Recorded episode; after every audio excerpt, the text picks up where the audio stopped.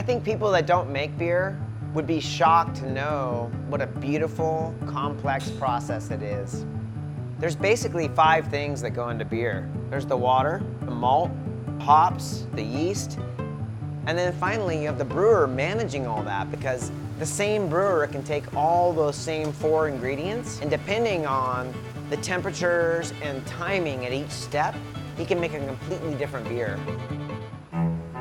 Yeast create the ethanol that's present in beer and wine and distilled spirits. A lot of people think brewers make beer, but they don't. Yeast make beer. Brewer's yeast is probably the oldest domesticated organism. And human beings have been capturing it and propagating it for different purposes for thousands of years. I'm Jim Withy, and I'm the owner of Giggy Yeast, Inc. I've been a scientist most of my career. I have a PhD in yeast genetics. In the 1990s, brewer's yeast, Saccharomyces cerevisiae, was the first eukaryotic genome to be sequenced. It was a really important advancement in science. Much of what we know about human health comes from the study of model organisms. Brewer's yeast is a single cell that's like one of those cells in the human body, so it's easier to study. It's easy to manipulate the genes. Cancer, cell signaling, even heart disease has been learned in brewer's yeast. So the process of brewing starts by grinding the malt, and he needs to extract the sugar and the protein from it. The malt is usually a barley or a wheat. It has to be grown to the right stage, germinated until the sugars start to break down, and then the germination has to be stopped by heat. The longer you heat a grain, the darker the malt gets, and darker malts have tastes of chocolate and coffee. Lighter malts are more acidic. So it goes into a mash tun where it's heated in the presence of water. As the water is heated, enzymes in the malt are activated that actually break down the more complex sugars and proteins. After that stage, the extract from the malt is drained into a kettle and it's boiled in the presence of hops.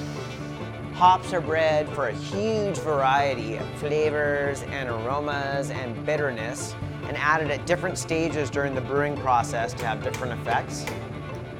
One of the earliest contributions that brewer's yeast made to human health happened sometime about 120 years ago. A lot of prominent scientists were interested in the nature of fermentation.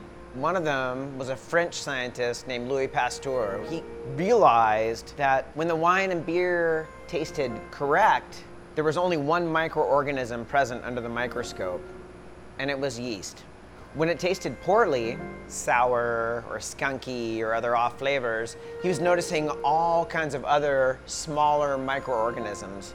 Louis Pasteur was able to formulate the theory that there were actually small microorganisms in the environment, in our food, water, and in our air that were making people sick. He realized immediately that if you just boiled or superheated food or water, you could sanitize it to the point where it would no longer make people sick.